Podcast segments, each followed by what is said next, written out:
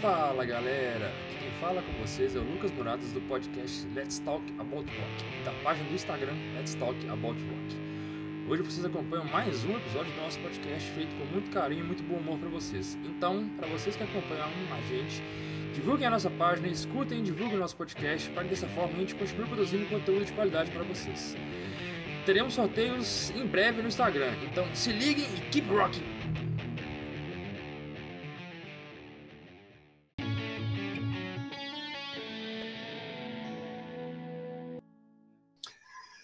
Fala galera! Estamos aqui em mais um episódio do podcast Let's Talk About Rock, da página do Instagram Let's Talk About Rock. E hoje a gente fala de um tema bem legal que é um top 5 de álbuns de rock and roll. E para esse episódio eu tenho aqui mais uma vez comigo meu amigo Elmo Júnior.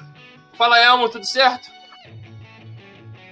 Salve meu camarada, tudo certo. Tirando esse calor infernal, tudo bacana, mas inferno combina com rock, então tá tudo em casa. tá quente, tá quente pra porra mesmo. Também com a gente, sempre presente, diretamente de São Paulo, Doug Santiago. Fala, Doug, tudo certo por aí? Quente pra caralho aí também, né? Fala, galera. Boa noite, aqui tá tudo bem? Sim, tirando essa verdadeira Raijo to Hell que tá esse calor aqui, tá, tá tudo certo. Mas como o Elmo falou, eu vou seguir o relator. Inferno combina com rock e tá tudo certo. Tá tudo certo. e depois de um longo episódio de ausência, ausência, temos de volta Cris Regis. Fala, Cris, saudade de você, velho. Saudade... Sentimos sua falta no último episódio. Fala galera, salve, salve. Saudade também, obrigado por ter convidado mais uma vez participar. Hoje eu tô inspirado, o tema é maravilhoso, promete. E, bicho, o segundo sol que Caçaela estava cantando chegou, viu? é, de, deveras. Hoje tá foda, hoje tá foda. Galera, para quem conhece a página e curte a gente, curte nosso conteúdo, segue a gente no Instagram, escute nosso podcast no Spotify, em todas as plataformas disponíveis. Comenta, deem dicas, sugestões, xinga a gente, como acharem melhor. Vai lá dar aquela força pra gente continuar a produzir conteúdo para vocês. É, é o seguinte, explicando o tema de hoje, top 5 álbuns de rock da nossa preferência. É, hoje a gente vai trocar uma ideia e vai listar cinco álbuns de rock por algum motivo. É tipo, seja por memória efetiva, impacto, por vendas, ser diferente, se é algum álbum que você escutou demais, que a gente gostou, que a gente gosta muito especificamente. Escolha cinco e pronto, tá? Vamos dar dica de cinco álbuns aqui. Cada um de nós provavelmente criou um critério específico e elegeu cinco álbuns de rock que a gente tem uma, uma preferência. E aí, você curte o, o podcast, você vai escutar a preferência nossa aqui. É, então, pessoal, é, top 5 álbuns de rock and roll preferidos nossos por algum motivo específico. É, eu vou começar com a quinta posição do Chris Regis. Fala para mim, Chris, o que, que você trouxe para a gente aí nesse top 5? Foi a mais difícil de escolher a quinta posição. Passou de um tudo nessa quinta posição, mas o coração falou mais alto. Eu sabia que, bicho, uma lista minha tem que ter Black Sabbath, não tem jeito. Então, eu tinha de definido que seria Black Sabbath pela, pelo apreço que eu tenho com Black Sabbath, história. E eu, mas eu queria que fosse um disco recente, porque eu não, não quero ser só saudosista de escolher coisa antiga, não. Então eu uni essas duas escolhas, Black Sabbath, disco recente, e escolhi o quê? O disco do Heaven and Hell. O único disco do Heaven and Hell que eu escutei muito. Olha isso! que eu já falei dele aqui nos podcasts. Já falei muito desse álbum. Eu adoro a mixagem desse álbum. Eu acho que é, os caras são vovôs que estão compondo música por natureza que estão fazendo, fizeram um trabalho maravilhoso, ganhou ainda mais atenção porque foi o último é o último trabalho do Ronnie James Dio, o último trabalho do Dio. Então isso aí dá um peso para a escolha. É, músicas como Rock and Roll Angel, para mim é um dos melhores solos do Tony Iommi eu acompanhei quando lançou, eu escutei demais. Eu acho que é um álbum que define, apesar de não ser Black Sabbath, mas ainda assim ser Black Sabbath, a gente sabe que é Black Sabbath, horas bolas, é Black Sabbath. É um álbum que tem uma sonoridade, é, tem uma sonoridade muito porrada, forte, é, riff, enfim. É, não, eu não, não tenho defeitos nesse álbum, ouvi demais. A, a, começar pela capa, que é de dar pesadelo em qualquer um, tem o Satanás na capa, uma cor maravilhosa. Então, é, The Devil You Know de 2008, né? 2008, foi gra, é, gravado em 2008, acho que lançado em 2009 e 2010 o Dio morreu e deixou essa pérola para a história do heavy metal. Bacana, Cris, bacana. Boa dica, boa dica.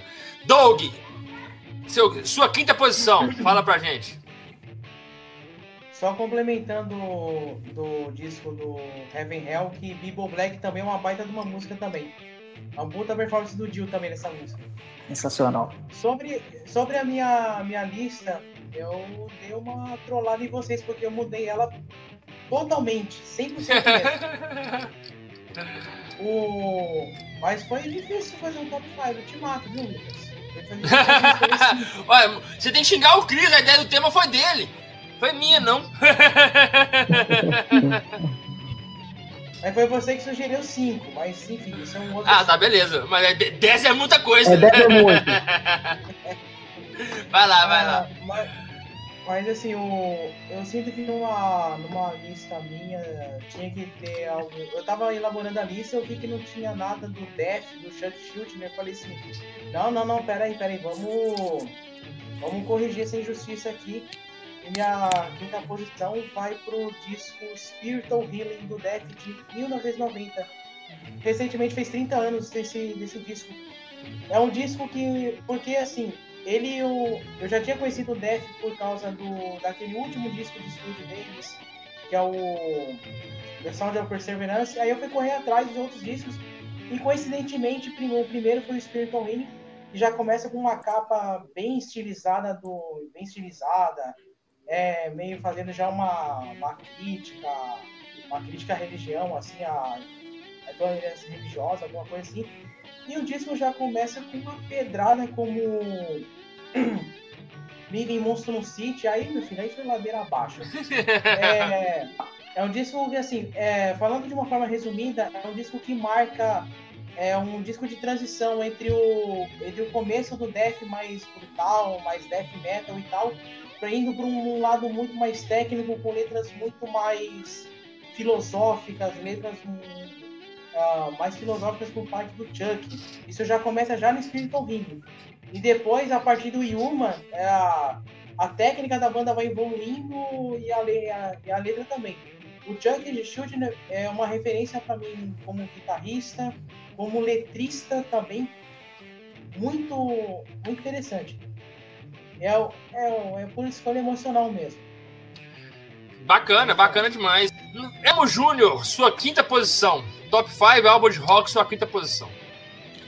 Então, o meu top 5 aí, o meu quinto álbum, é um disco que marcou minha adolescência, ele é de 2002 e é o único que eu coloquei da lista aqui internacional.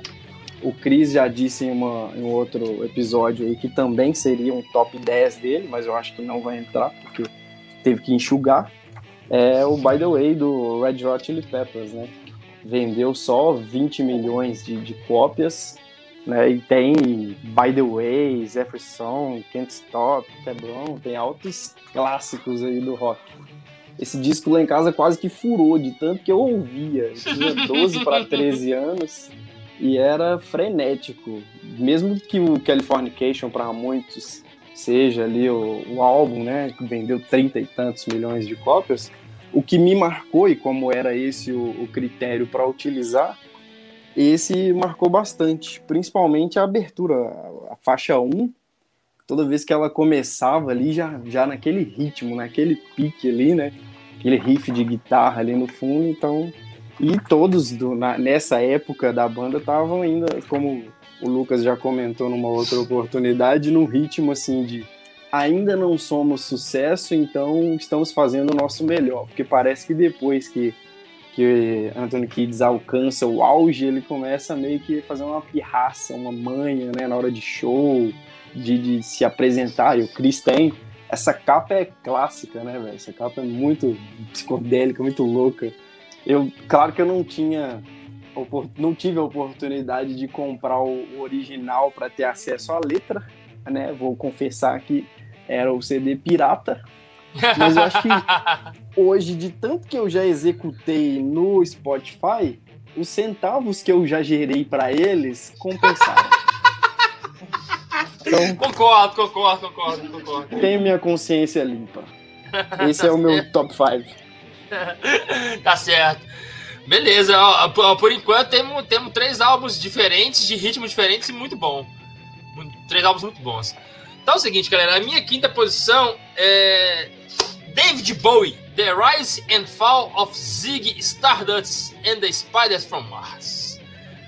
Cara, é o seguinte, eu mudei hoje, mudei hoje porque eu tava escutando muito o, o David Bowie essas duas últimas semanas. E eu acabei falando, não, velho, eu vou ter que indicar, eu vou ter que colocar um álbum, um álbum do David Bowie. Eu acho ele fenomenal, tipo assim, é um dos caras que tem mais são é, tem mais, é, são mais completos da história do, do, do, mundo da música e mais, é, mais completos mais complexos também. Que era um mutante, né? O cara era um camaleão. E esse álbum, ele, ele cria um personagem que é o Zig Stardust, que é um, é um bissexual, é, um, um extraterrestre bissexual, totalmente é, sei lá, uma viagem completa. E uma peça sensacional, tem várias músicas é, clássicas, tem Starman, que o nenhum de nós gravou aqui no, no Brasil, como. Eu esqueci o nome da música, mas é, que é isso, o refrão é. Né, é isso, Troll de Mármore, que o refrão é, nossa senhora, gruda na cabeça, igual, igual música da Xuxa na década de 80. Eu ia falar, eu ia falar que a Xuxa é da década de 70, olha só. Mas, então. É, A minha quinta posição é para David Bowie, porque eu acho esse álbum sensacional. Na minha opinião, é, é, é um, é, é, o auge criativo da carreira dele, junto com, um, com alguns outros álbuns que ele lançou depois. E, e ele, ele, é muito completo, além de, além de, ter, de, de, de ter, tipo assim, é, desse álbum ter configurado várias, vários tipos de, de, de música alternativa que lançaram depois dele, entendeu? E até para fazer uma homenagem ao David Bowie, que morreu recentemente aí, e, e, a gente nunca. Acho que a gente nunca deve esquecer dele. Então, beleza, galera. Tivemos aqui, ó. É, Heaven and Hell, Death, Red Hot Chili Peppers e David Bowie. Não foi nada, nada mal. nada mal aqui na posição. Isso aí. Vamos lá. Quarta posição, top 5, quarta posição, álbuns de rock. Cris, sua quarta hum. posição. Vamos lá. Agora eu não vou mandar um álbum tão recente, não. Vou descer ele um pouquinho para a década de 80 e vou numa das maiores reviravoltas que já aconteceram na história do rock and roll, que foi o lançamento de Back in Black, a CDC. É um álbum obrigatório. Qualquer um conhece alguma música do Back in Black ele, para mim, tem uma das coisas mais ousadas do rock and roll, que, resumidamente, para quem não sabe, o ACDC tinha acabado de lançar Highway to Hell, ainda com Bon Scott nos vocais, e ele morre em fevereiro de 80, uh, e aí os caras ficam sem Bon Scott, que era o tiozão e era a figura, um dos maiores frontmans e o cara que era a cabeça. Sensacional. Junto com os irmãos Young, né? E muita gente, até hoje se fala que foi providência divina, porque o cara ficava cantando Highway to Hell e o cara acabou indo mesmo. Então teve gente que falou que. Eu já escutei isso pessoalmente, já escutei de um, de um, de um professor. Olha aí, eu já escutei de um professor falando, é, mas ele cantou Highway to Hell e Deus providenciou. Né, né, né, o que que os caras fazem? E na época, claro que isso teve um reboliço, os caras cantando uma letra dessa, o cara morre que, que os caras fazem? Seis meses depois, a, já com os vocais assumidos por Brian Johnson, que era até conhecido Bon Scott, é, os caras mandam a Back in Black, que é um dos maiores álbuns do hard rock, do rock and roll em geral. Uh, a banda poderia ter entrado em decadência, porque você perdeu um vocalista, uma cabeça. A banda manda um albusaço e começa com o quê? Hells Bells, os sinos do inferno tocam, dando as boas-vindas para Bon Scott. Ele tocou a campainha do inferno Então, os caras já começam o álbum fazendo essa homenagem que é sem precedentes e é um álbumzão que é, as músicas Shake a Leg, You Shoot Me All Long, Back in Black, Hells Bells, é sensacional. É uma coisa, o, o Doug é palmeirense, mas eu sei que o, o São Paulo geralmente entra, né? O Rogério Senna tinha uma coisa assim, o gosta Rogério muito. Senna que o Rogério, Rogério o Rogério Senna- Rogério- quando o Rogério Senna jogava no São Paulo, antes de entrar em campo, tocava a intro de Hells Bells antes de entrar em campo. Hells Bells é uma coisa muito foda. É, o Rogério é muito foda. fã de rock and roll, né? O Rogério Senna, apesar de ser um, Muito. um babaca, é muito fã de rock and roll. Ele. Isso. É. Belíssima escolha, Cris. Belíssima escolha, belíssima escolha. Albusaço passou, passou no meu top 5 e saiu. Passou, passou no meu top 5 e saiu, mas beleza. Vamos, vamos lá, continuando. Doug Santiago, sua quarta posição. Vamos lá. De 1990, vamos para 69. Com um. Eu fiquei na dúvida se eu colocava Beatles ou Queen nessa lista aqui. Mas eu falei assim: não, vamos citar Beatles dessa- vez. E eu vou de Abbey Road de 69, dos Beatles. O último registro em estúdio dos Beatles. É, tem gente que não sabe, o Larry B foi lançado depois, mas ele foi gravado antes do Abbey Road. Então ele é o último registro de estúdio É um disco, talvez pra mim, o mais redondo que a banda já fez. Até porque, como eles imaginavam que ia ser o último mesmo, então eles deram todo o gás para gravar ali o, o melhor de cada um ali. Ah, tem algum, alguma das canções mais conhecidas da carreira dos Beatles, das mais belas. Tem Something, tem ah, Come Come Together. together, now, over me. É, beleza, continua aí, Doug, foi mal. Oh, tem tem ah, tem a maravilhosa e praticamente uma uma, uma viagem progressiva que é a One Two She's So Heavy que é um- uma verdadeira viagem prog o, tem Here Comes the Sun ah, é, o, o medley do final do disco que é uma coisa maravilhosa do do lado B, aquele medley maravilhoso que, que acaba. E é, é curioso que o último disco gravado em estúdio pelos Beatles tem o nome da última música de In the End. Foi o. Talvez assim, se tem um, um- uma banda que podemos dizer assim que fechou com chave de ouro foi os Beatles com Abbey Road. É um álbum que beira a perfeição pra mim. É um xodózinho que eu tenho, que eu tenho aqui. Eu tenho um CD Digipack remaster, da remasterização de 2009. Lindíssimo. É, Beatles na cabeça. Bacana, bacana. Tem uma, tem uma resenha de Abbey Road muito boa na página, escrito por de Lucas Muradas lá. Recomendo alguém vocês ir lá ler. Bem bacana. É um, é um, é um, é um cara promissor, hein? Olha nele, hein?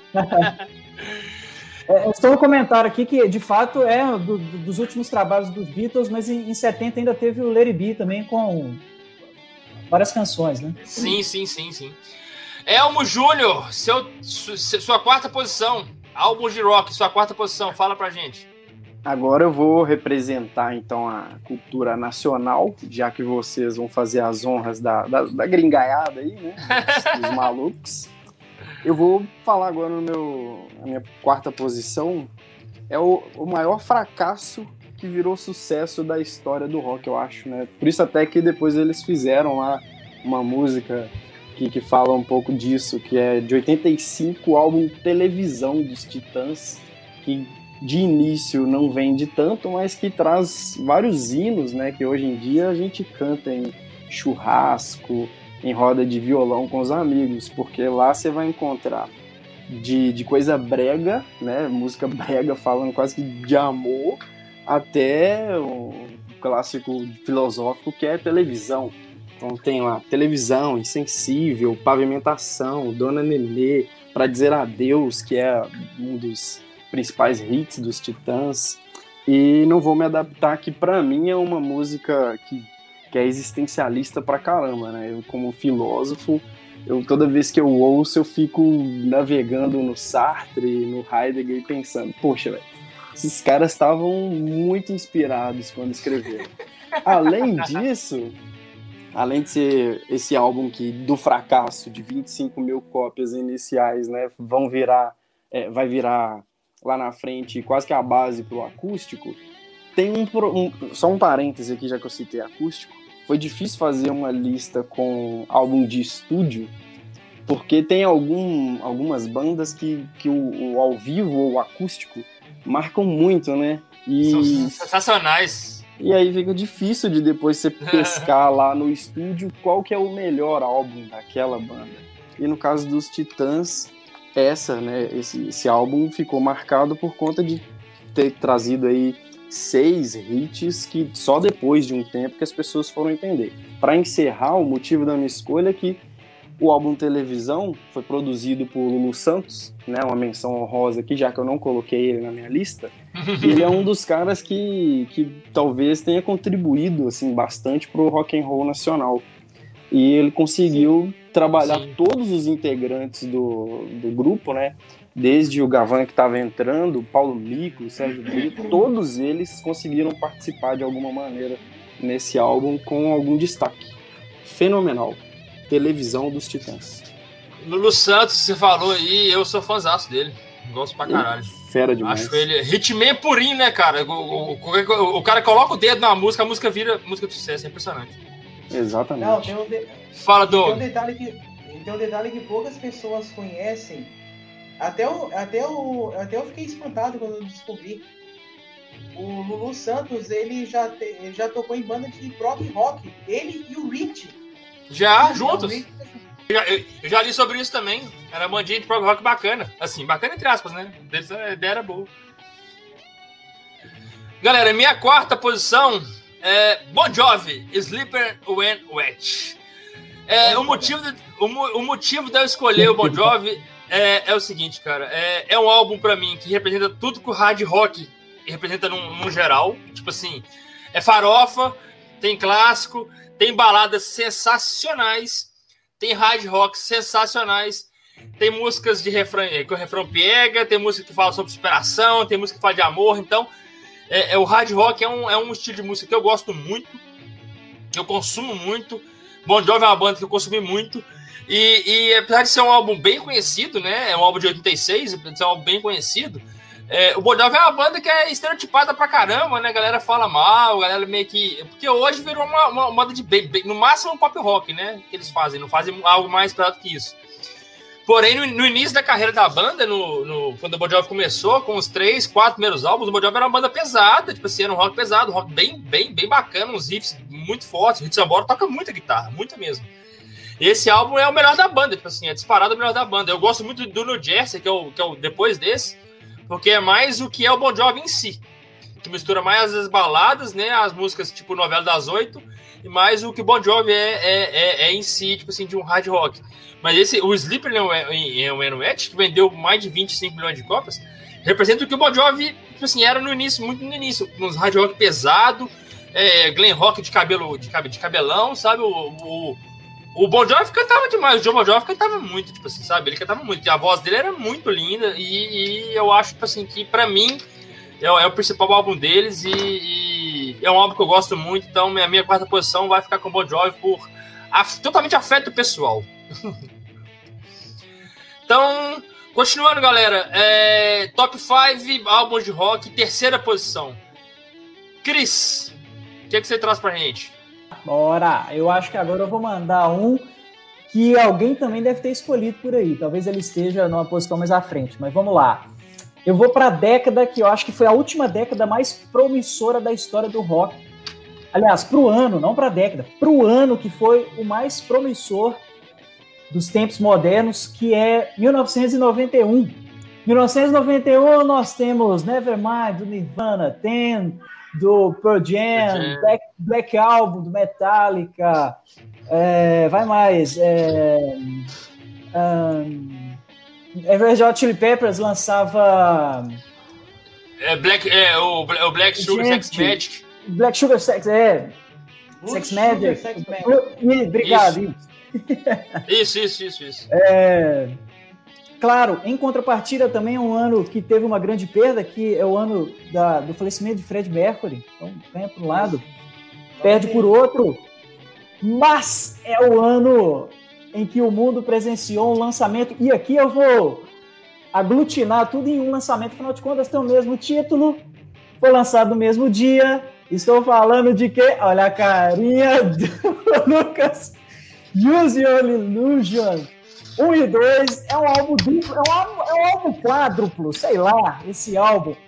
É, são 30 músicas e pode pegar de cabo a rabo, só tem musicaço, vai de uh, Right Next Door a Hell e termina em como Illusion 1, tem, tem bicho, The Garden, ouça The Garden, musicaço, Str nossa, Stranger. Muito, é, Stranger é maravilhosa e um, é um álbum que tem também uma, uma coisa que não, nunca foi antes visto, que além de só musicão, é o auge para mim do Guns N' Roses, é o auge do hard rock, é o álbum que alçou Guns N' Roses como melhor banda do mundo naquela época.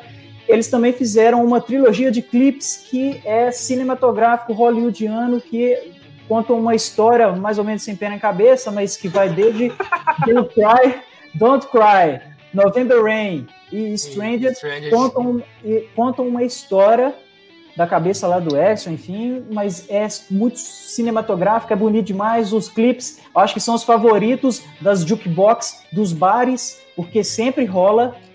E ouça, é, quando sentar para ouvir, tem que ouvir os dois, porque isso aqui é bom demais. Esse aqui eu coloquei no terceiro porque tem coisa que eu acho que é antológica e, mas esse álbum com certeza tem que estar em, em, em todas as listas de rock and roll. Álbumzaço, sou, sou muito suspeito para falar. Guns é das minhas bandas preferidas.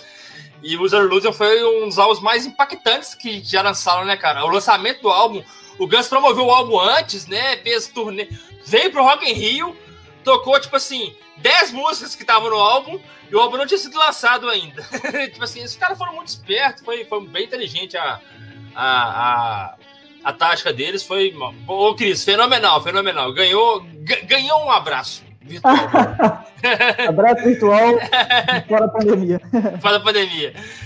Doug Santiago, o que, que, você me diz? Sua terceira posição. Terceira posição. Antes de começar, quero, queria complementar bem os Use Your Illusions tem You Could Be Mine, que é uma, uma puta intro de bateria as melhores faixas do Guns. Tem um, dois covers que, particularmente, é, alguns chegam a ser melhores que o original. Os dois são. O... Os dois são. Mas eu acho, eu acho assim, mas o que eu tenho mais certeza que é melhor que o original é o Knock No Heaven's Door do, deles, que é melhor que o do Bob Dylan. E a do Bob Dylan ainda é maravilhosa. Ah, não, mas a, a, a Live and Let Die, do, que é do Paul McCartney, também a versão do Guns é muito, é, mais, é, é, muito, é muito mais linda. Sensacional. Enfim, continua aí, foi mal, Doug. Não, tudo bem, eu queria complementar. E, isso é uma tática que outras bandas iriam fazer também. Não sei se o Canal ia fazer isso também, lançar dois discos. Não sei se é o mesmo tempo, mas dois discos no mesmo ano. O, da indo pro metal, o OPF e o Therion também já chegaram a fazer isso. É legal pra caramba, quando tem música boa, né? Mas enfim, isso é um outro assunto.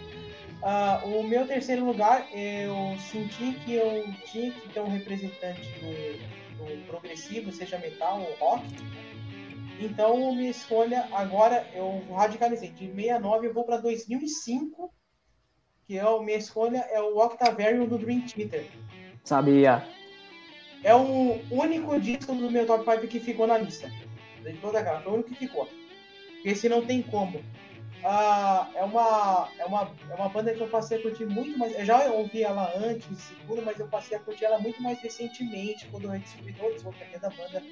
E o disco que mais me impactou, assim, é um dos discos mais criativos da carreira da banda, tanto na parte instrumental quanto na parte lírica.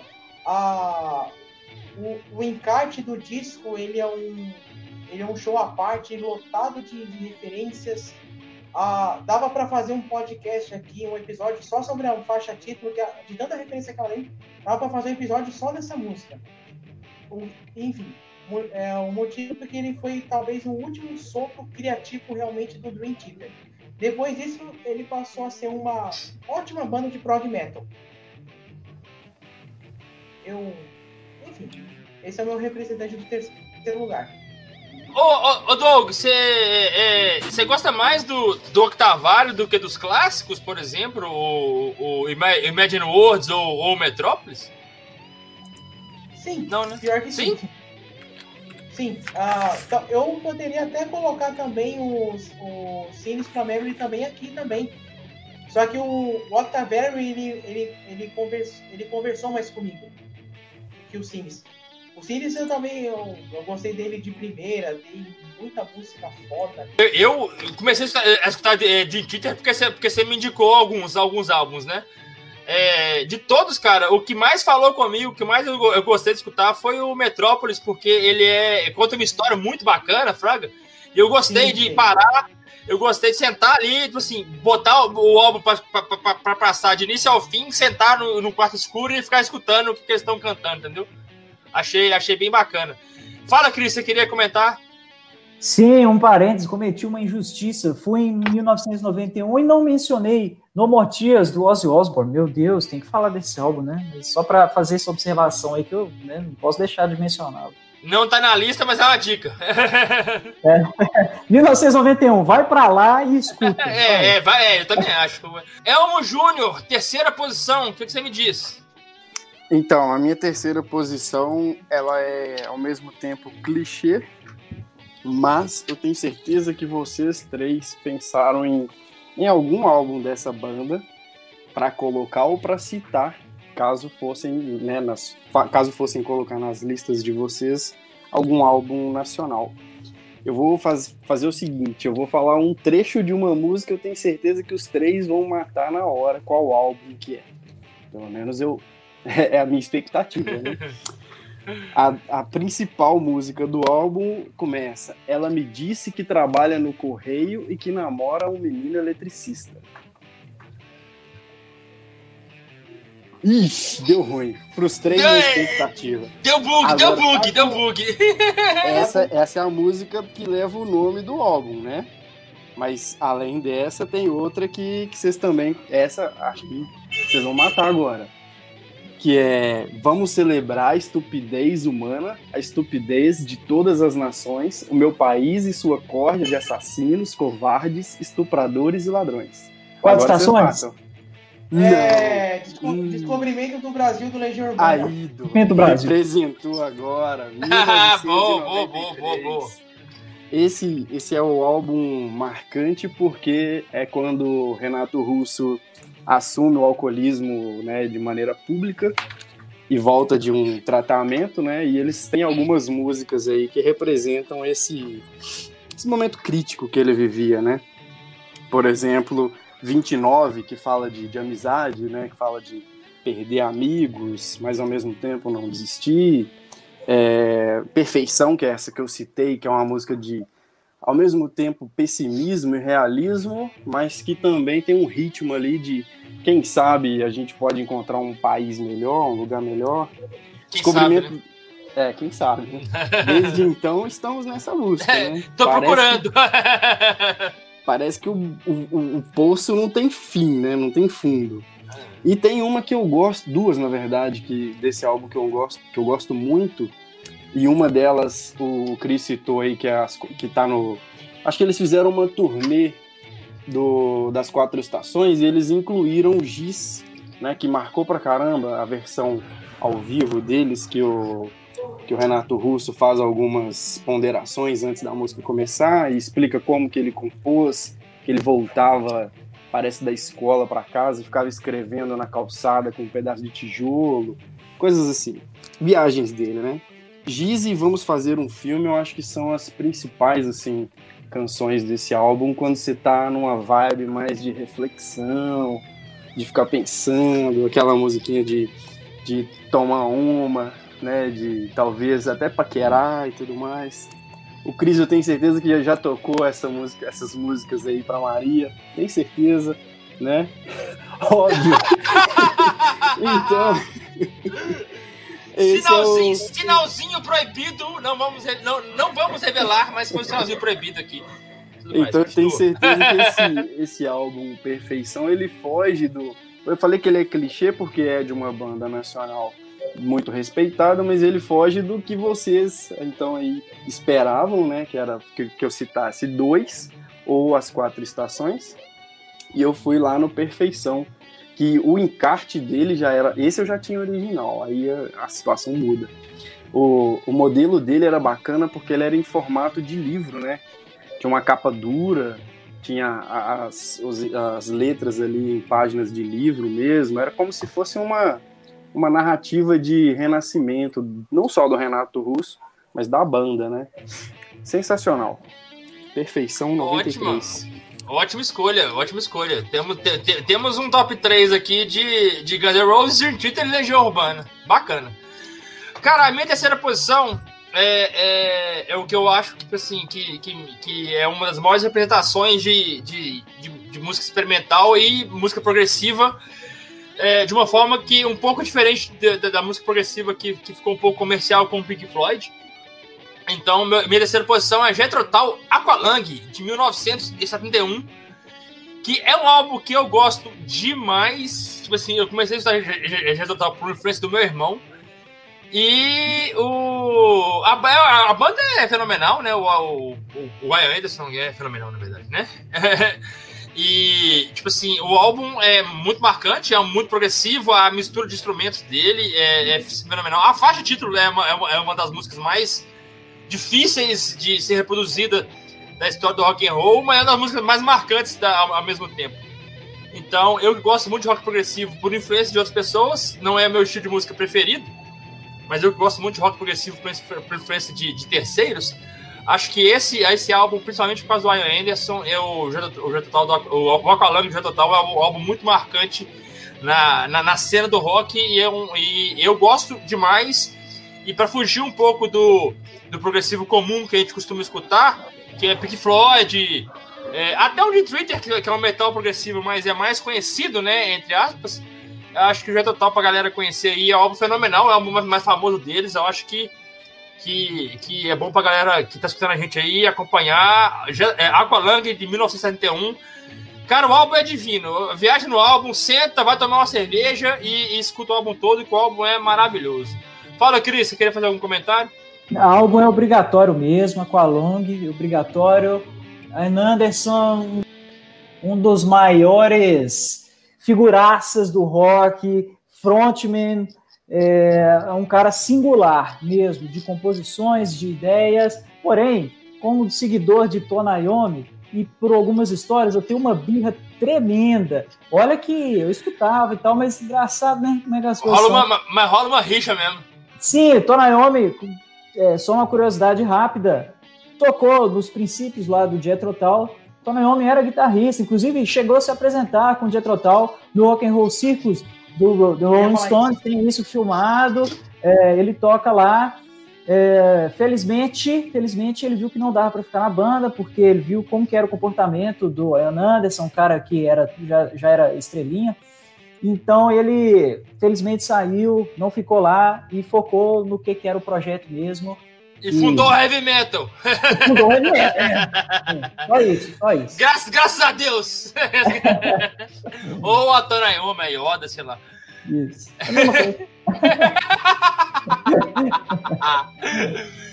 Beleza, galera. Ótimo, ótimo, ótimos terceiros lugares, na minha opinião, sinceramente. Então, é, vamos lá, galera. Segunda posição do nosso top 5 álbuns de rock. Cris, o que, que você me disse? O que, que, você, que, você trouxe pra gente na, na sua segunda posição? Esse álbum já até foi falado aqui. Olha que coisa, coisa boa. Então eu só vou inteirar, porque esse é o pai de todos os álbuns conceituais. Ah, mas não é o, o, o Sgt. Peppers. Não, teoricamente não. Ele é a primeira tentativa, sim, mas de fato, Sgt. Peppers dos Beatles não é, é um, um, um, bom exemplo de álbum conceitual. Uma tentativa, mas não chega lá. As músicas não conectam a ideia. Agora, The Rise and Fall of Zig Stardust and the Spiders from Mars, de David Bowie. Esse sim é o pai de todos os álbuns conceituais. Como Lucas já bem falou, ele é um álbum que conta a história que é uma história, sim, de uma persona do, do David Bowie, mas também do David Bowie. Afinal de contas, ele narra né, essa, esse extraterrestre bissexual, pansexual, na verdade, e sua jornada para avisar que a Terra vai acabar daqui cinco anos e que nesse meio ele vira um rockstar, ele usa drogas, ele se joga na luxúria e nesse mundo todo. E isso tem em todas as músicas, é sim uma, uma narrativa e que no final ele se torna um, dando spoiler, um rock and roll suicide, uma música sensacional. Ele morre, então no final é a queda de Zig Stardust. E isso a gente sabe, isso foi vivido por David Bowie, tudo que ele narra, toda na a loucura. pele, né? Viveu na pele, viveu na Porque pele. ele é extraterrestre. Se tem extraterrestre nesse mundo, é David Bowie. Então, esse álbum é genial. Se depois de uns anos nós vimos todos aquelas os álbuns conceituais no rock e vimos todo aquela a, o glam rock, todos aqueles efeitos pirotécnicos de, de, na verdade de roupas, né? De roupas extravagantes, cabelos, toda aquela coisa no rock. Isso nasceu lá com David Bowie. É, então é, é, é um álbum super influente no mundo até hoje quem ouvir, quem nunca ouviu esse álbum, tenho certeza que vai cair o queixo com as músicas e vai conhecer algumas músicas, inclusive, né? E rapidamente, só diga-se de passagem, que às vezes tem gente que não é do rock, é do pagode, então vai lá ouvir seu Jorge, e seu Jorge regravou várias músicas de David Bowie, só voz e violão, maravilhoso. Pode ir lá, vai ter o álbum dele, tem um filme que ele participou, enfim, não é o caso, mas tem lá seu Jorge cantando várias de David Bowie, maravilhoso. Ele fez umas letras em português lá, muito doido. Be belíssima, belíssima indicação. Belíssima indicação. Pra variar, belíssima. Eu sabia, eu sabia que alguém ia repetir algum álbum uma hora. É, esse é sensacional. Fala comigo, Doug, sua segunda posição. Bom, minha segunda posição é simplesmente a consequência de Tony Iommi não ter sido um membro permanente do Jethro Tull, mas não diretamente o Black Sabbath. E sim, vamos aqui refazer uma justiça do episódio anterior com o Titio Ozzy. Vamos citar no disco de Ozzy Osbourne aqui. E a minha escolha vai ser Blizzard of Oz 1980. Por motivos de Randy Rhodes. Randy Rhodes. O disco, o, disco, o disco já começa com uma paulada de riff que é I Don't Know, depois Crazy Train, tem Suicide Solution, Mr. Crowley, Revelation, Mother Earth, uh, Steel Way, o que, que você vai falar de um álbum desse? É um álbum bom, é um álbum foda do começo ao final. Você não. O, é uma curiosidade que a primeira versão que eu escutei foi aquela reedição de 2002, que depois que eu fui descobrir anos mais tarde, que o de forma meio safada, meio que regravaram baixa bateria no, na, no relançamento. Coisa do Sharon Osbourne, né? Pra variar. Por causa de, esse disco tem muita briga de direitos autorais com um baixista e com um baterista da época. Mas não só o Red Rose, vamos fazer justiça aqui também. Tinha Bob Daisley no baixo, que já tinha tocado com Rainbow, Kickers Lake do, do Raya Hick, e ainda Don Wayne nos teclados. Um time desse não tinha. Não tinha ele é impossível de dar errado um time desse. Eu acho que na eu carreira solo do Ozzy, particularmente falando, desculpa de interromper, a carreira só do Ozzy, ele canta mais do que ele cantava no Black Sabbath. Ele canta melhor, ele explora mais a, a voz dele, Fraga. Ele canta, ele canta mais, mais profundo, mais agudo, Fraga. E nesse CD ele tá cantando pra caralho, pra caralho. Parece que ele queria mostrar, né, que ele... Não, eu, vou mostrar pra vocês que eu posso fazer alguma coisa sem vocês, então. E vai lá e regaça, com, é desastre. Com, com toda a certeza do mundo. E principalmente, você percebe isso no disco seguinte, que é o Diário of a Madman Lá ele canta mais ainda. Em Over Sim. the Mountain, Fly High Again, uh, Tato, mas principalmente Diário of a Magic, com as várias camadas que ele traz no, na interpretação dele, assim. Realmente, na carreira solo ele canta muito mais que no Black Sabbath, porque lá ele tá mais solto. Lá ele tá sendo ele mesmo, tá sendo Ozzy, o nosso querido, uh, nosso querido Madman, nosso amado porra louca do, do rock. É, é, é, o auge da loucura das dele. trevas. É, é, é o auge, é o auge da loucura, loucura dele. E aqui, Randy Rhodes, que foi achado, um grande achado do Oz, claro, ele, ele, ele tocava antes já no Quiet Riot, Mas é um grande achado das audições que o Ozzy fez para um novo guitarrista, um cara sensacional, e entra para o rol dos guitarristas que morreram rápido demais, cedo demais, junto com Jimi Hendrix, junto com Steve Ray Vaughan, que morreram assim de forma trágica, repentina. Então, um dos caras mais virtuosos aí, e bicho, solo para o solo de Mr. Crowley, meu amigo, é muita técnica, viu? Musicão, né, velho? Musicaço. Puta que pariu, musicaço, O- nossa senhora. O, o solo de Revelation Mondo Earth também é digno de nota também. Porque é. Uhum. Sensacional. no, no outro episódio, né, eu fiz um. Eu te cometi uma injustiça com o Titi Wise, falei assim, eu vou compensar isso no próximo episódio. de algum jeito, é- né? De algum jeito. E tá aí a devida homenagem pro nosso querido Ordinary Man. Bacana. Fala comigo, Elmo Júnior, sua segunda posição do seu top 5. A minha segunda posição já tem aí uma subida no sarrafo do gosto pessoal, e eu sei que muitos de vocês não curtem, por vários motivos, porque o cara é polêmico, ou porque a banda meio que mudou ali o, o, o norte dela, né? Mas não consigo. O Rapa, para mim, é clássico, é uma das maiores bandas do rock nacional. E O Silêncio que precede o Esporro, para mim, é um álbum também marcante de 2003, porque é quando eu estava me descobrindo como um amante ali do, do rock and roll nacional, quando a gente para de ouvir.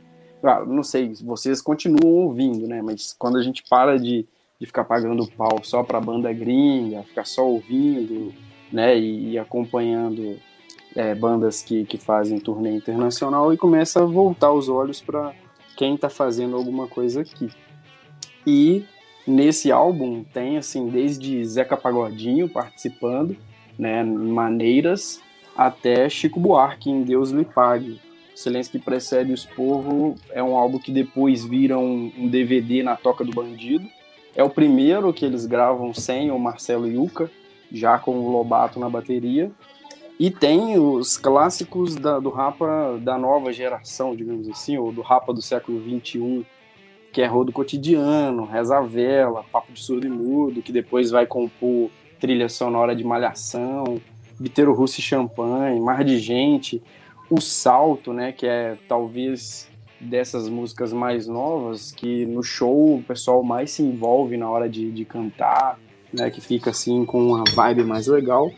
E Linha Vermelha, né? Que é também uma música que fala do cotidiano deles lá do Rio, né? Que vive engarrafado como São Paulo, né? Mas ele transformou em música.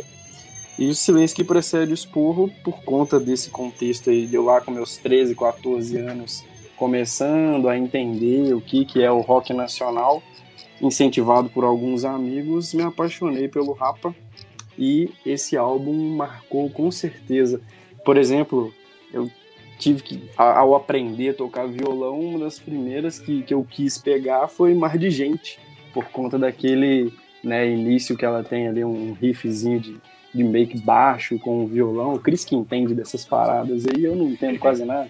Aí eu ficava louco para aprender a tocar e numa roda com a galera impressionar, né? Não, vou tocar uma música que todo mundo sabe cantar. E aí ia lá com o Rapa. Mas esse é o meu top 2 aí. Nossa. Bacana demais. Ô, Elmo, deixa eu te fazer uma pergunta. Nesse Diga. álbum, no, no, no Silêncio que que precede Esporro, o Yuka não tocava mais, mas ele ainda compunha pra banda ou não mais também? As composições aqui são todas dos membros que permaneceram. Não Ah, tá, não- que ele colaborou. Não, não, não acreditaram Não. ele, não, né? Porque eu, eu, Não. eu achei que ele escrevia pra banda durante um tempo depois. né? Não, sei. nesse período aí já foi o, o período assim de, de rixa mesmo, né? Que Cisão mesmo, ele- né? Ele separou é. da banda mesmo, né? É, quando ele pena, fica né, chateado, que vai pra, pra TV fazer denúncia de que foi descartado e que virou um inválido e que ninguém mais queria a participação dele. Aí alguns artistas compram o boi dele, como é, acho que o D2 deu algumas é, alfinetadas, mas depois voltou atrás. Rolou, É, é, o Yuka era um cara bacana, mas era um cara difícil também, né? Às vezes. sim, Pensando de, assim, de difícil posicionamento muito, É. muito, muito forte. Muito duro, era né? talvez uma, essa era talvez a característica que, que ele deixou pro Rapa como legado, né? De Uhum. ter essa, esse posicionamento. De confronto, né? Sempre de confronto. Sim. Galera, a minha segunda posição, é, aí eu já vou falar com vocês que eu, eu tentei fugir o máximo possível dos clássicos clássicos, mas tem hora que a gente não consegue. Então, a minha segunda posição, infelizmente, tudo que eu revi, eu escutei, eu escutei tanto álbum, tanto álbum diferente para fazer para gravar esse episódio. Pelo menos comecei a escutar tanto álbum diferente, mas eu não consegui fugir muito do óbvio que eu queria fazer. Então, a minha segunda posição é Beatles, Sgt. Pepper and the é, Lonely Hearts Club Band. Porque é por tudo. Na verdade, por tudo. Por, por Beatles ser Beatles, por ser a banda, é, a banda que é, por ser uma das minhas maiores influências musicais da vida. É, por ser o álbum mágico da banda, tipo assim, não é, não é conceitual. Como o Chris citou é, anteriormente, quando ele foi falar do, do álbum do David Bowie, é, não é conceitual, mas é, como a gente falou muito na, na, na, no podcast sobre os álbuns do Iron Maiden, é, porque ele conta uma historinha não muito interligada, mas é um álbum conceitual. Ele conta uma, uma, uma, uma história de uma banda que se formaram lá e tudo mais. E é uma viagem. É, é quando o Beatles liga um outro um outro, um outro tipo de música na, na carreira deles, tipo assim, sabe? Muda completamente do que faziam antes. E tem cada música fenomenal, é, é tipo assim, Strawberry, é, é, Strawberry Fruit Forever, é, tipo, a, a, além da, da, da, faixa título, que é, a, que é, a, música que eu mais gosto do Beatles, que é Sgt. Pepper, é, que, é, que é a própria faixa título, Sgt. Pepper's Lonely Hearts Club Band, é, foi, e, e, e, além de, assim, ser o álbum que eles começam a passar para uma fase mais psicodélica, uma viagem infernal de drogas, né? Muita LSD na cabeça, etc então. Mas é, o álbum é muito marcante por tudo. Tipo assim, o álbum introduziu todo, todo, todo um novo percurso no mundo da música. E se não, existisse, se não existisse Beatles, não existiria muito do que a gente falou aqui depois sabe? É, então, eu, por mais que eu fugi, o máximo que eu pude da, do padrão, tipo assim, de pegar o álbum que não tá em lista nenhuma, eu não consegui não citar esse. A minha primeira posição, vocês vão ficar mais com raiva ainda. Mas esse aqui, tipo assim, por tudo, não é o álbum do Beatles mais vendido, não é o álbum do Beatles mais comercializado, talvez não seja nem o mais querido por todos, por ser mais complexo do que, do que, do que o Beatles era no início da carreira, e por não ser o álbum é, é, como é o Abbey Road, que o Doug citou, por exemplo, que é um álbum totalmente clássico de, de, de, início ao fim, tipo assim, sabe? Você, você escuta numa, delícia, tipo assim. Mas eu, eu sou fanático com esse álbum, acho fenomenal. Tem um quadro dele aqui em casa, então a minha segunda posição é Sgt. Pepper's and the Lonely Hearts Club Band dos Beatles. E fala comigo, Doug. Como que você não cita o álbum do Sgt. Pepper's? Como que você não cita Day in the Life? Mancada, hein? Ô, cara, não, não, é, não, é porque é o seguinte, eu ia citar, mas se eu for ficar citando faixa por faixa, eu vou citar todas as faixas do álbum. Eu acabei citando só as que me marcaram mais, tipo assim, de cabeça, entendeu? Pô, mas mas The In The Live tinha uma orquestra de 40 músicos, tem que falar. Sim, concordo, concordo. Foi mal, não, perdão, não, perdão. O, não, assim, e só falando também que Sgt. Pepper's Lonely Hearts Club Band pode não ser talvez o mais popular da banda, mas é um dos mais influentes dos Beatles com toda certeza do mundo. Ali é o Marcos Eu... é, é o Marco Zero do prog rock, ali é o Marco Zero do rock psicodélico também. Muitas dessas bandas de hip, de flower power, os Grateful Dead da vida, com certeza tiveram inspiração no Sgt. Pepper's Beatles. Isso aqui é um Esse aí é um dos discos mais influentes da história. Tem outras coisas também que, que são destaques também, como What a Little Help from My Friends, também, que é uma música, uma das mais legais que o, que o Ringo canta. Uma das vezes preferidas com o Ringo no vocal. Uh, enfim, cara, o, o, o, o Beatles tem uma coisa muito engraçada. O Beatles até o Help, ele é uma banda e a partir do Huberson, aliás, até o Forsaken, desculpa. E do Huberson em diante, ou seja, depois do encontro maravilhoso com Bob Dylan, né, onde eles conheceram a famosinha, a verdinha famosa, daqui pra frente virou uma banda completamente diferente. É outra banda. É, é, é, você tornou, você só errou na, na no, você só errou no conhecimento deles, porque a verdinha famosa não, não, não, não era tão tão influente assim na época. A questão deles era LSD mesmo, porque só maconha não faz isso, não. Não, não mas, mas, eles começaram ali, eles descobriram a maconha no encontro com o Bob Dylan. Bob Dylan. Aí, Bob Dylan. E dali, e dali eles foram para as coisas mais pesadas, LSD, heroína, e, e aí veio o, o ali o Beatles deixava de ser uma excelente banda de rockabilly para se tornar uma puta de uma banda genial, porra louca, fazendo aquilo que ele simplesmente bem entendesse. Sim, eu queria, eu queria pegar o gancho da conversa toda aqui para já puxar a, a, primeira posição, pode? Claro, claro. Eu... Fala aí pra gente, Cris, sua primeira Vamos posição, seu top 5, seu, seu, seu, top, seu primeiro álbum, seu primeiro é, álbum. É, seu, não é, não é, seu coraçãozinho surpresa, brilhou, seu coraçãozinho brilhou onde? É, não é surpresa não, quando eu, eu, eu tava conversando sobre isso, minha esposa me perguntou qual era o tema, eu falei com ela, ela falou assim, ah, o primeiro eu sei, sabe mesmo, ela, ela, ela tá ligada. É, eu queria só fazer a observação que realmente Beatles tem essa mudança da banda. A, a grosso modo dá para ter dois Beatles, mas dá para ter até quatro ali, porque tem essa fase inicial, depois tem a fase maconha, Uber Soul e Revolver, a fase drogas pesadas que vai Uh, os álbuns mais psicodélicos, os álbuns mais experimentais do Sgt. Peppers e Yellow Submarine e, e Magical Mystery Tour, mas tem também a, a última fase a mais madura dos, para mim, os melhores álbuns. Você via falando do Sgt. Peppers, eu, eu, acho que ele está entre sempre os, os, álbuns mais queridões, tem muita mensagem ali. É, um dos motivos dele não ser totalmente interligado, ele tem uma concepção inicial que foi uma ideia do, do Paul McCartney, mas eu acho que quem não comprou muita ideia, na verdade, foi John Lennon. Então, John Lennon já tinha umas músicas compostas, músicas boas, que não quis deixar fora do álbum. Então, por isso, tem coisas ali que não necessariamente interligam as canções. Por isso que eu falo que assim, ele é a primeira tentativa. Muitos falam que ele é o primeiro da, da linha conceitual. É, mas eu acho que eles não lograram êxito para fazer isso um álbum realmente, de fato, conceitual como a gente conhece hoje. E aí, cara, já agora interligando com minha primeira escolha, depois dessa fase muito louca de, de muito uso de drogas, LSD, e aí dá nas canções como Lucy the Sky, um, a, a, banda que tem um, sim um auge criativo passa por um efeito contrário, que é o quê?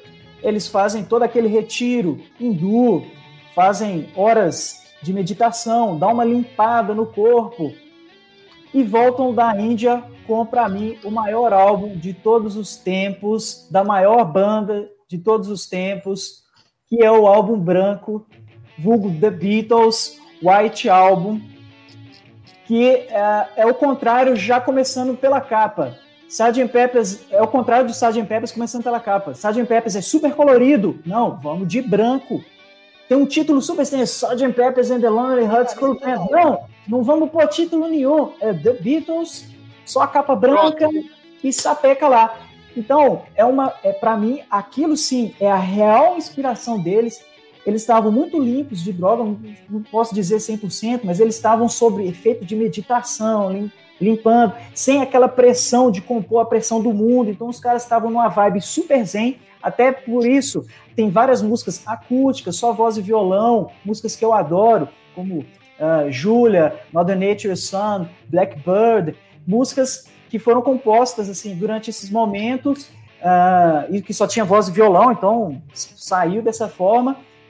E músicas muito introvertidas, assim, músicas muito pessoais, uh, eu, que eu tenho uma identificação muito grande. É um álbum que eu, eu, eu descobri, eu já estava mais velho, e depois que eu descobri, eu fui estudar cada música. Cada música tem uma história muito massa.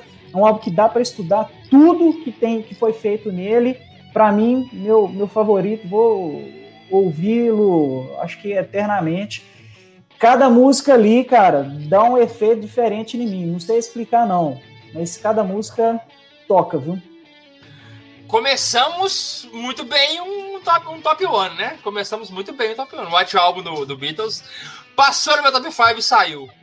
Eu coloquei, eu coloquei o Sgt. Peppers na frente, mas passou pelo meu top 5 também. Passaram 50 diga... álbuns. Perdão, perdão, há quem diga, não sou eu, não sou eu que estou dizendo, tá? Há quem diga que ali nasceu heavy metal porque o disco é, é, é, um disco duplo, é o único disco duplo dos Beatles, são 30 músicas, acho que são 30, uma burdoada, e ali tem Helter Skelter, que há quem diga que ali nasceu heavy metal. Nasceu heavy metal, né? É, eu, acho que é uma forçada de barra. Eu, gosto eu também, eu também. de Helter Skelter, mas não por conta disso. Eu deixo esse mérito totalmente para Deus Ayomi. Não, não, não, não acredito essa aí para Paul McCartney, não. Mais uma para ele não, né? Mais uma para ele não, né? Já, ah. já basta criar o tanto de coisa que ele criou. É. Fala comigo, Doug, seu, a, a, sua, a sua primeira escolha do nosso top 5. Fala comigo. Antes de falar do meu top 1, eu queria complementar assim que o... a minha percepção sobre o White Album dos Beatles é um pouco diferente do Chris. Por quê? Para mim, assim, o White Album tem algumas das melhores coisas que os Beatles já fizeram, como o Wally Mike da Jake e o Lips, e ao mesmo tempo tem algumas das piores coisas que os Beatles já fizeram, como é assim, desculpa, eu não consigo gostar de Wine Pony nem de Revolutionário. Eu não consigo gostar daquilo. Não dá. Talvez sejam as únicas escorregadas da carreira dos Beatles da história. e, e que músicas maravilhosas como Hey Jude e a Revolution original ficaram de fora do disco. São coisas maravilhosas. Sim, é, Hey Jude nasceu nessa época, mas foi lançada como single depois, mas nasceu dali. E fez sucesso pra caralho, né? Puta que pariu. Ou música, ou música que tocou, viu? Nu. É, só um alento, né? Tem uma versão muito boa do roupa nova do roupa acústico da, da Injury, que é maravilhosa. Gosto muito, gosto uhum. muito. Mas fala aí, Dou, seu top 1, fala com nós. Fala comigo. Meu top, meu top 1 é assim, pela a minha história escutando música, tinha que ter um representante do thrash metal aqui. Só que não vai ser o Metallica. Não. Não, porque assim, o, o que eu tava pretendendo com a minha lista? Eu queria fazer uma lista que não fosse óbvia demais. Né? Que se fosse assim, os discos assim, os mais conhecidos e tal. Apesar que a minha escolha pro top 1 dentro da banda é uma escolha óbvia, mas se você for colocar numa lista de top 1 de top de trash metal, não seria uma escolha tão óbvia assim. Meu primeiro lugar é o Rust Peace do Megadeth. Voltamos novamente a 1990 esse é o. Realmente, assim, eu escutei praticamente todos os discos do Megadeth, assim, mas um disco realmente que é redondo do começo ao fim é o Rust in Peace mesmo. O primeiro disco da. talvez de uma das. talvez a melhor formação da história do Megadeth, com uh, o Elefson, o falecido Nick Menza, puta do baterista, e o, o outro guitarrista que tocou com o Jason Becker no Capô é Mark Friedman. Friedman? Nossa. Gravou um álbum. Gravou. O Kiko Loureiro participou do álbum, do, álbum, do álbum novo dele agora, é fenomenal. E coincidentemente, Kiko Loureiro substituiu uma vaga que era dele no Megadeth, né? Que tinha passado uma mão de vários guitarristas até chegar no Mas assim, o, um disco que, que tem Holy Wars, tem Angaretim, Jake No Prisoners, Tornado of Souls, a, fa a faixa Husky Peace Polaris. Isso, isso aqui é disco, esse disco é uma joia, cara. É, quando eu conheci esse, esse disco, ele chegou a me empolgar até mais que o Master Puppets, cara. Eu, eu, eu, eu, eu, tinha um piratinha no fundo, quase risquei o CD de tanto escutar essa porra, velho. Porque assim, a Holy Wars e a Garantin são músicas totalmente viciantes, cara. Você não tem como. Você é, o, é o tipo de álbum que você escuta no mínimo uma vez por mês. É um clássico total no, no Megadeth, da carreira do Mustaine. Como eu já havia citado muito Metallica também no episódio anterior, também quis fazer essa justiça com o Megadeth também. E esse também é um dos discos que eu mais ouvi na vida. Olha que eu tive que. É, deixa eu te perguntar vai poder citar depois menções honrosas, porque assim, tem isso pra caralho. A gente vai fazer, eu, eu, vou fazer um pequeno, um, um, pequeno, um pequeno espaço para isso daqui a pouco, mas vamos, continua aí que a gente vai fazer um pequeno espaço para isso daqui a pouco. O, é um disco assim, que entrou definitivamente para a história do, do heavy metal. Martin Friedman, dos, dos maiores guitarristas da, da história do thrash metal, tá no mesmo, na mesma prateleira do Alex Scott, Testament, a mesma prateleira do Kirk Hammett, do Gary King, do Slayer, eu, tá na mesma prateleira desses caras aí, cara. É um disco sensacional mesmo do, do começo ao fim. Detalhe mesmo do Megadeth. A despeito da voz do Mustaine, que é um fenômeno impressionante, que é um cara que não canta muito bem, mas dentro do contexto do Megadeth, a voz dele encaixa perfeitamente no contexto do o Must o Mustaine tem tipo efeito Ozzy, né? Tipo, ele, ele não canta bem, mas, mas pro, estilo, pro estilo da, de música que a banda se preza a, a produzir, o vocal cai bem. É, eu confesso, Doug, que eu, eu tô escutando Megadeth mediante influências suas, né, no geral, de, de, de, de todo mundo aqui, da, é, vocês da página também, do Lucão, né, que participou do último podcast com a gente. Abraço pro Lucão. É, é, é o álbum que tá me descendo. Ele tá, tá, começando a me descer. Eu, eu que não sou muito fã de Megadeth, tá começando a me descer. Vamos lá, Elmo Júnior. Seu primeiro álbum da nossa lista de top 5. Então, meu número um, infelizmente, eu não tive oportunidade de, de assistir a uma apresentação, porque a banda acabou de uma maneira muito repentina, né? Mas eu tive a oportunidade de assistir apresentações dos membros, dos integrantes. Como vocês citam sempre aí os álbuns conceituais de Iron, de Angra, até Beatles aí agora há pouco, tem uma banda brasileira que pouca gente consegue compreender a, a complexidade das letras, das músicas, de como eles se programam e como eles se projetaram. E eles têm, assim, poucos álbuns, né? Estou fazendo suspense porque é o número um, tá? Eles têm poucos álbuns, mas a carreira deles foi extremamente polêmica, né? Foi, foi uma carreira, assim, é, que chocou a indústria fonográfica aqui no Brasil e o álbum que eu escolhi dessa banda é o álbum de inauguração deles, que se chama Usuário, Planet Ramp 1995. Ah, Por que, que eu escolhi esse álbum? Porque da trilogia deles, Usuário é sobre maconha, Os Cães Ladram e a Caravana Não Para sobre liberdade de expressão, e a invasão sagaz do Homem Fumaça é sobre o cotidiano.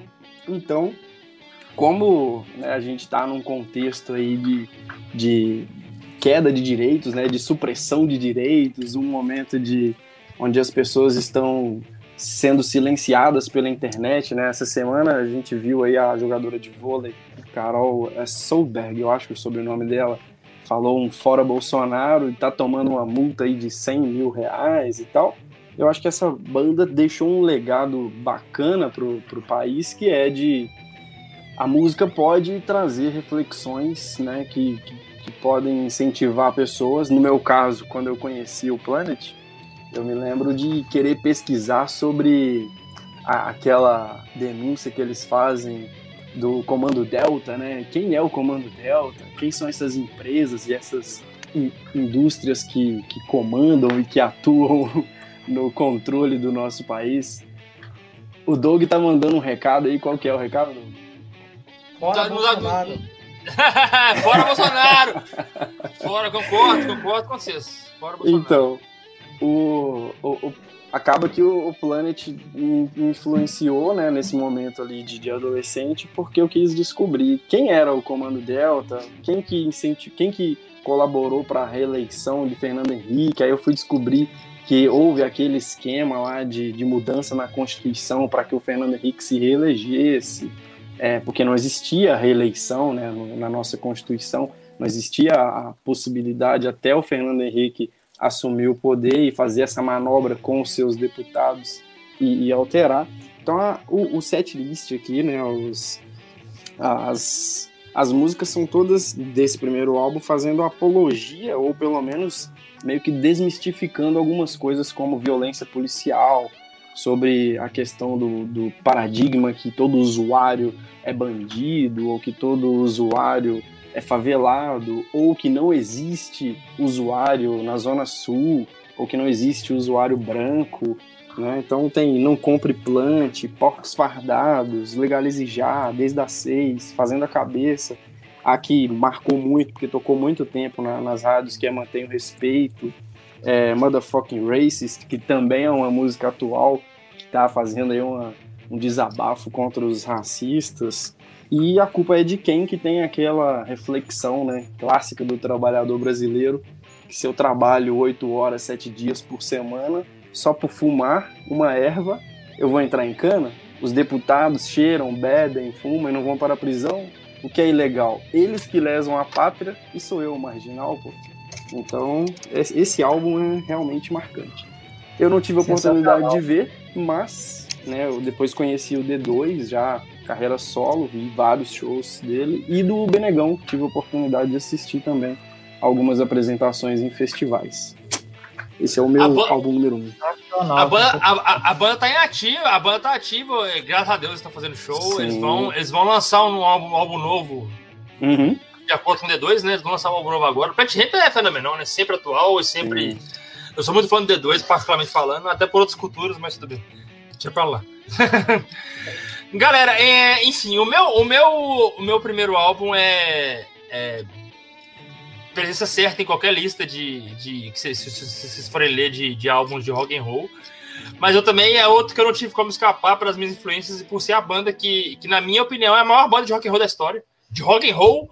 Não, não, não, não fala assim, não os Beatles. A maior banda de rock and roll, tipo assim, de, de em termos de formação de, de, de banda, é, é, que, que vai do hard rock até um, um, um, também, também progressivo e também um heavy metal e pelos músicos que tem, que tem. Então, o meu primeiro álbum é Led Zeppelin 4. Na verdade, porque o álbum é, é ele, é, ele, ele, não tem nome, né? Uhum. Ele, foi, ele foi denominado como Led, Led Zeppelin 4. Cara, o álbum tem, tem to Heaven. Então, tipo assim, é a principal, talvez a principal música da, do, do, de um certo uma época do rock and roll específica, além de ter várias outras. E eu quero mais falar da influência do álbum, porque o Led Zeppelin tem vários álbuns muito marcantes. O 2 é muito bom, o 3 é muito bom, o 4 é, é, é um álbum excelente. É, mas o, o, nesse álbum eu acho que, que os músicos estão mais completos do que nos anteriores. Eles, eles, eles se prezam a, a, a gastarem mais o seu talento. Eu acho que o Jimmy Page, nesse álbum aqui, ele rouba a cena do Robert Plant, que é um dos maiores vocalistas da história. Se não for, talvez, o, o, o junto com com o Bruce Dixon e, e, o, e o Fred Mercury, o maior deles. O, o, mas nesse álbum aqui, o Robert Plant rouba a cena, tipo assim, sabe? Ele. ele eu, Robert Plant, não, desculpa, o Jimmy Page rouba a cena. Eu acho que o solo de guitarra dele, os riffs que ele cria é, é, e todo, todo o alcance do álbum é, é, é, uma, é uma coisa, foi uma coisa totalmente fora do comum. E eu acho que eu tinha que estar Led Zeppelin, não podia fazer uma lista de cinco álbuns sem citar um álbum do Led Zeppelin. E como eu tentei nas cinco primeiras, nas quatro primeiras posições nas três primeiras, pelo menos, não ficar nos álbuns sempre presentes. É, esse aqui seria até um crime não falar, então a minha primeira posição é Led Zeppelin 4. Recomendo todo mundo escutar, tá? É, qualquer álbum do Led Zeppelin, mas esse especificamente, porque é uma obra-prima da banda, obra-prima rock and roll, e talvez seja aí o. Não sei se o melhor, mas talvez o mais impactante álbum da banda. Tava é... faltando Led Zeppelin aparecer. É, tava faltando, né? A gente falou faltando. 20 álbuns. A gente falou 20 álbuns e não falou Led Zeppelin, tá difícil. Fechou bem demais. Então, galera, é, fechamos aqui, galera. Cada um falou, cada um falou cinco álbuns, fechamos em 20. Eu quero abrir um espaço rápido aqui para a gente poder fechar o, o, podcast, que foi fenomenal. É, eu quero fazer um minutinho aqui para galera. Cada um vai chamar um álbum de, tipo assim, de consideração. Eu falo assim, galera, eu não sei esse, mas eu quero dar um lembrete. Pensar nem agora, umzinho, sabe? Umzinho, eu vou dar pra galera um, um, um de brinde para falar assim, galera. Ó, esse aqui é de consideração, escutem esse álbum, porque sim. É, eu vou fazer a mesma, mesma ordem. Cris, você tem 30 segundos. eu vou, ai, ai, meu coração, tem tanta coisa. Difícil demais. Olha, eu vou, eu vou então com Deus, o meu segundo Deus. Ele não, pode, ele não pode ficar fora não, cara. Então eu vou com ele, Eric Clapton e sua banda Derek the Dominos, banda secreta de Eric Clapton do álbum que está fazendo 50 anos esse ano, Leila and Other Assorted Love Songs. Albusaço, é blues rock, mas é rock. Pode ouvir isso aí que é bom demais, só tem música fera aí. e várias que... histórias, viu? Várias histórias desse álbum. Aqui tem de, de assassinatos, não é música sobre assassinato, não. Assassinatos, é, pessoas foram assassinadas, a adultérios, adultérios não é uma música como Leila, Adultérios. Aqui tem história demais esse álbum, viu? Isso é bom demais. Eu acho que a gente vai ter uma resenha desse álbum brevemente na página, só acho.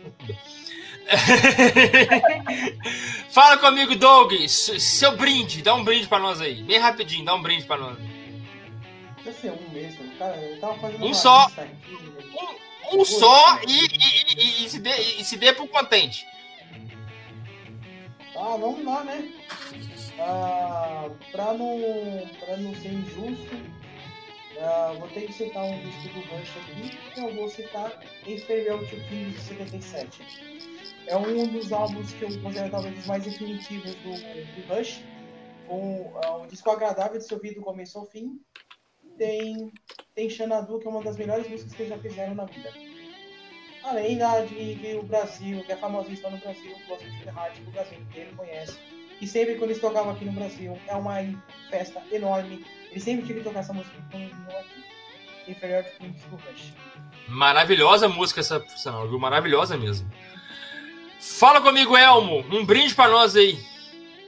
Já que eu fiquei por último, um brinde com menção honrosa. A menção honrosa é Raimundos, só no Foreves, que não entrou por conta daquilo que nós falamos num outro podcast aí, da questão do politicamente correto e tal. Não coloquei na minha lista exatamente por isso, mas merece a menção honrosa.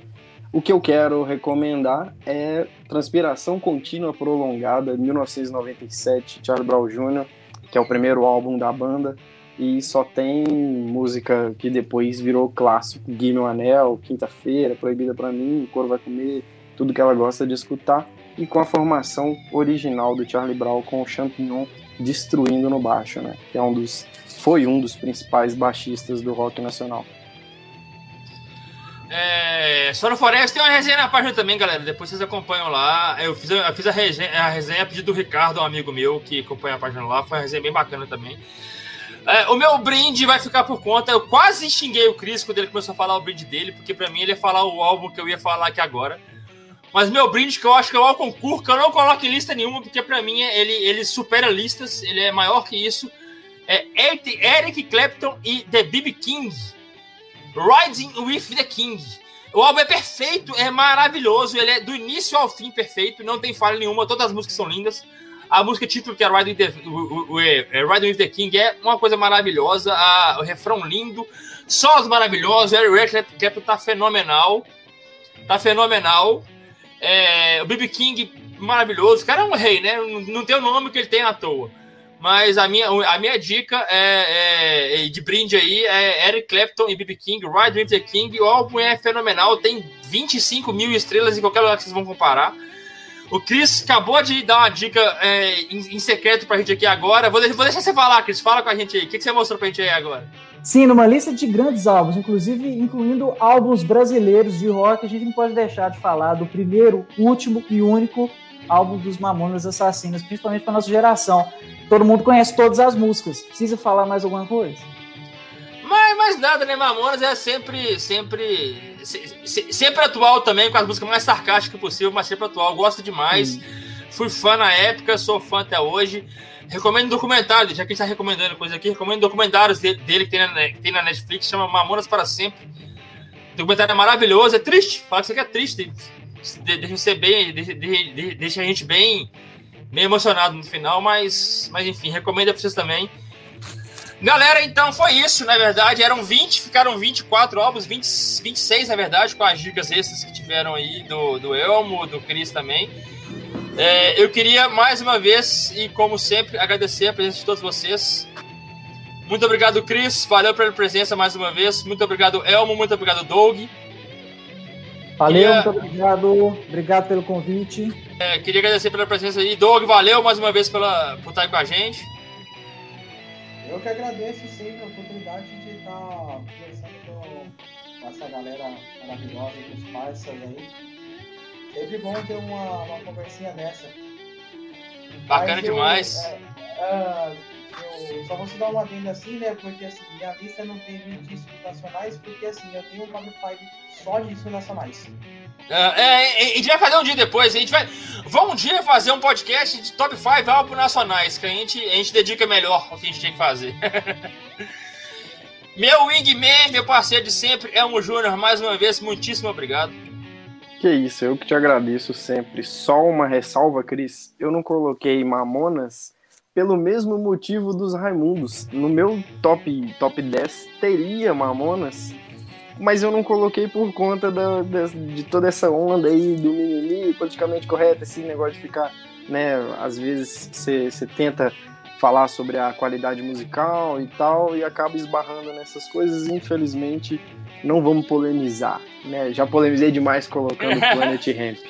Então, Mamonas, a gente faz essa ressalva aí. Disco produzido pelo Rick Bonadio, que também produziu uma, o, o, Charlie Brown, né? Fez várias parcerias com o Charlie Brown. O Rick, Bonadio, o Rick Bonadio, ele é meio que um, um Midas, né, velho? O cara toca, o, o, o, cara toca e vira ouro, é impressionante. Ele, ele, produz, ele produziu altas bandas fenomenais. O cara é, uhum. tipo assim, tem uma carreira de sucesso muito, uma carreira de, de, de produção muito, muito, muito assim, fenomenal, se for lá que ele já produziu. Ele tem um feeling para pegar sucesso, sim, assim, bandas sim, que podem ser lapidadas, né? Ele tem um selo chama Midas, por sinal. O selo dele chama Midas, não é à toa, né? é auto-explicativo. Galera, é, esse foi mais um episódio do podcast Let's Talk About Rock. Para vocês que acompanham a gente, curtem a página, divulguem a gente, divulguem a página, compartilhem o episódio, vem cá xingar a gente, vem cá falar mal, vem cá opinar. Vem cá falar que a gente esqueceu de algum álbum, vem cá falar que a gente não colocou Pink Floyd! Nós não colocamos Pink Floyd. Como é que a gente não colocou Pink Floyd? Nem Raul Ô, Cris! Ô, Cris, nós não colocamos Pink Floyd, Cris. A lista não tem Pink Floyd, Cris. Como é que você me explica um negócio desse? Eu tô muito Não, é bom, é claro que é bom. É bom é a lista não tem Pink Floyd, mas enfim, per perdoe a quem tiver que ser perdoado, tá? A, a, a, a quem tiver que perdoar a gente. Fala, Doug. Ó. Essa eu vou colocar a culpa sua, porque você só disse uma menção honrosa. Eu ia citar Pink Floyd como uma segunda menção honrosa. Não, mas é uma só. Você, cita no, cita quando a gente fizer mais um. Depois você cita, cita mais um pra gente.